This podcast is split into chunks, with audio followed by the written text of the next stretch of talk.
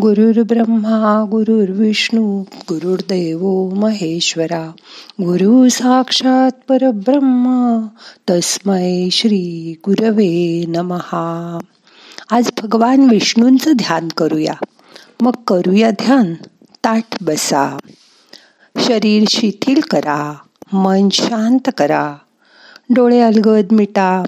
हाताची ध्यान मुद्रा करून हात मांडीवर ठेवा. मोठा श्वास घ्या सावकाश सोडा.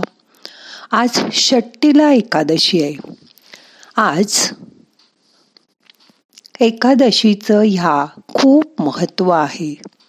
या एकादशीला षट्टीला एकादशी असं का म्हणतात?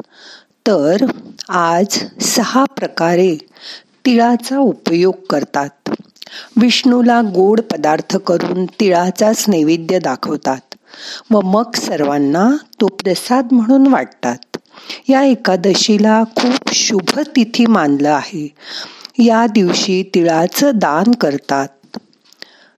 तिलस्नायी तिलोद्वर्ती तिलहोमी तिलोदकी तिलभुक तिलदाताच षट्टिला पापनाशनहा असं या षट्टीला एकादशीचं वर्णन केलं आहे. या दिवशी पाण्यात तीळ घालून त्यांनी स्नान करतात. तिळाचं हवन करतात. अंगाला तीळ बारीक वाटून त्याचं उठणं करून लावतात. तीळ मिसळलेलं पाणी पितात. तीळ जेवणात भाकरीला लावून किंवा तिळाची चटणी यासारखे खातात. तिळाचं दान करतात. असं केल्यामुळे सहा प्रकाराने तीळ वापरले जातात. ह्या षट्टीला एकादशीच्या अशा व्रतामुळे सर्व पापांचा नाश होतो आणि भगवान विष्णू प्रसन्न होतात. या षट्टीला एकादशी व्रताची माहिती या कथेतून मिळते. एकदा नारद मुनी भगवान विष्णूकडे वैकुंठात गेले. त्याने भगवान विष्णूंना या षट्टीला एकादशीचं महत्त्व विचारलं. भगवान विष्णू नारदाला म्हणाले की प्राचीन काळी पृथ्वीवर एका ब्राह्मणीला भगवत संबंधी व्रत उपास आणि पतिसेवा करून त्याबद्दल वैकुंठ प्राप्ती झाली होती. ती माझी अनन्य भक्ती करीत असे आणि खूप श्रद्धेने ती माझी पूजा करायची. एकदा तिने एक महिना व्रत आणि उपास करून माझी भक्ती केली. या व्रताच्या प्रभावाने तिचं शरीर शुद्ध झालं. पण ती स्त्री कधीही ब्राह्मण भोजन किंवा अन्नदान करत नसे. म्हणून मीच ठरवून तिच्याकडे भिक्षा मागायला गेलो ब्राह्मणाच्या रूपामध्ये. पण तिने मला अन्नाचा कणही दिला नाही. मग मी तिला सांगितलं की तू अन्नदान कर. ते तिने केलं की तिचं मन शुद्ध होईल आणि तिला वैकुंठ प्राप्त होईल. मग तिने सांगितल्याप्रमाणे ब्राह्मण भोजन आणि अन्नदान केलं आणि तिला वैकुंठाची प्राप्ती झाली.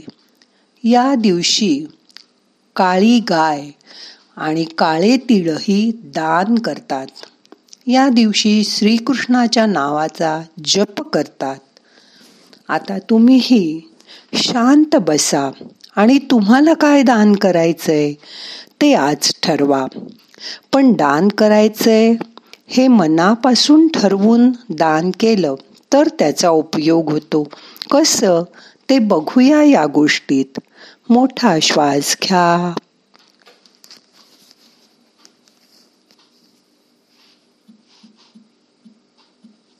सावकाश सोडा.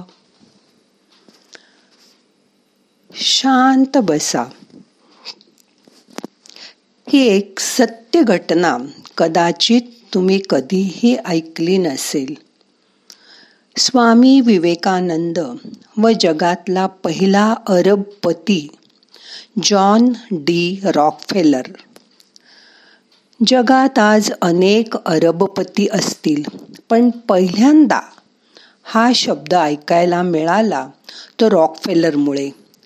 प्रचंड श्रीमंत माणूस. जगातील पहिला अरबपती रात्रंदिवस एकच ध्येय फक्त पैसा पैसा. हा माणूस कुठेही फक्त पैसा शोधायचा. याचे नाती गोती मित्र सगळे सोयरे सगळं फक्त पैसा. घटना अशी घडली. अठराशे त्र्याण्णव साली वयाच्या त्रेपन्नाव्या वर्षी हा माणूस आजारी पडला. डोक्यावरचे सारे केस झडून गेले. शरीर गळीत गात्र झालं. तोंडातून अन्न गेळेना. थोडस सूप पिऊन जगण्याची वेळ आली त्याच्यावर. त्याला झोपही लागत नव्हती. इतकंच नाही तर त्याला हसता रडता देखील येईना. अमेरिकेतील सर्व नामवंत डॉक्टरना दाखवून झालं. पण उपयोग शून्य. शेवटी डॉक्टरांनी सांगितलं आपण फक्त एक वर्षाचे मेहमान आहात. आता अशी गंमत झाली. त्याच वेळी स्वामी विवेकानंद शिकागोमध्ये होते. आणि रॉकफेलरच्या एका मित्राने सहजच एक सल्ला दिला की हिंदुस्थानातला एक संन्याशी इथे आलाय. आपण एकदा त्याची भेट घ्यावी. रॉकफेलर सुरुवातीला चिडला भडकला. असल्या गोष्टींवर मी विश्वास ठेवत नाही. तो संन्यासी काय करणार? सगळे डॉक्टर जिथे थकलेत तिथे. म्हणून त्यांनी ते टाळलं. पण काय कुणाश ठाऊक? दोन दिवसांनी तो विवेकानंदांच्या भेटीला निघाला. स्वामी विवेकानंद हॉटेलच्या रूममध्ये काहीतरी लिखाण करण्यात व्यस्त होते. रॉकफेलर जाऊन थांबले. रॉकफेलरला अपेक्षा होती मी एवढा मोठा माणूस.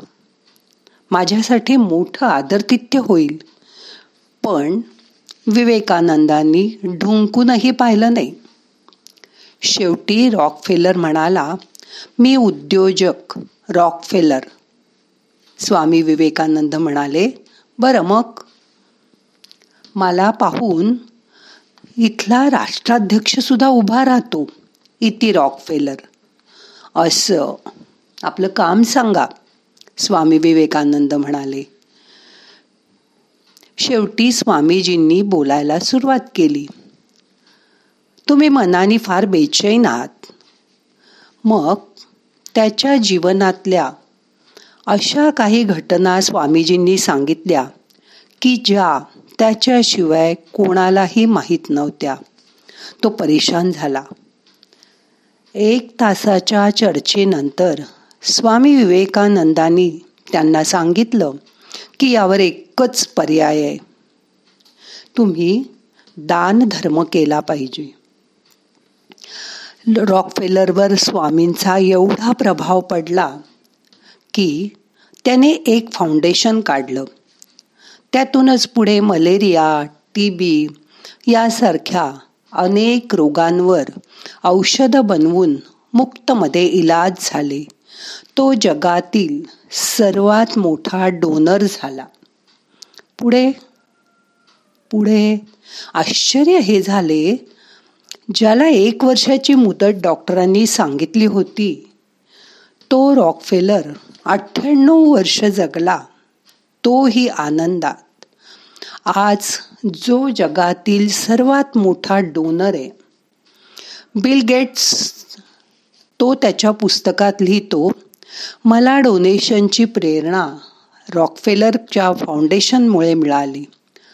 मित्रांनो मैत्रिणींनो ही आहे एका हिंदू संन्याशाची व हिंदू तत्वज्ञानाची किमया. आम्ही मात्र आज त्यांच्याकडे आदराने सुद्धा पाहत नाही. आपली ताकद ओळखा आणि भौतिक सुखाच्या मागे लागून पैसा हेच सर्वस्व मानू नका. वेळ आली ना की तोही कामाला येत नाही. हे लक्षात ठेवा. आणि आपल्या जवळचा पैसाही द्यायला शिका. द्याल तरच तुम्हाला मिळत जाईल. हे हिंदू तत्वज्ञान आहे. तुम्ही जर साठवून ठेवलं तर ते सडायला सुरुवात होईल.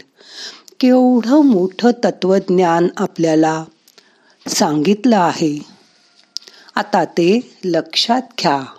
आणि आज षट्टीला एकादशीपासून तुम्हीही दान करायला सुरुवात करा. जे तुमच्याजवळ भरपूर आहे ते सगळ्यांना वाटायला सुरुवात करा. त्या दानामुळे मिळणारं पुण्य गाठीशी बांधायचा प्रयत्न करा. आता दोन मिनटं शांत बसून तुम्ही काय दान करायचं ते ठरवा.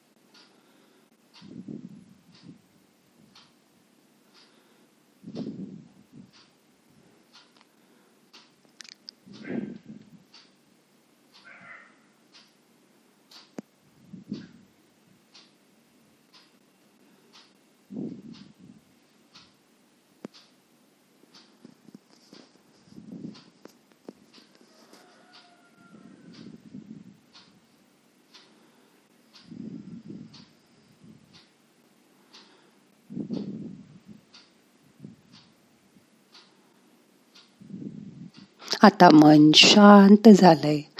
ठरलं का तुमचं? काय दान करायचं ते? सत्पात्री दान करा. आणि नुसता विचार करून थांबू नका. तशी कृतीही करा. आता आजचं ध्यान आपल्याला संपवायचंय. प्रार्थना म्हणूया. नाहम करता हरि करता हरि करता हि केवलम. ओम शांती शांती. शांती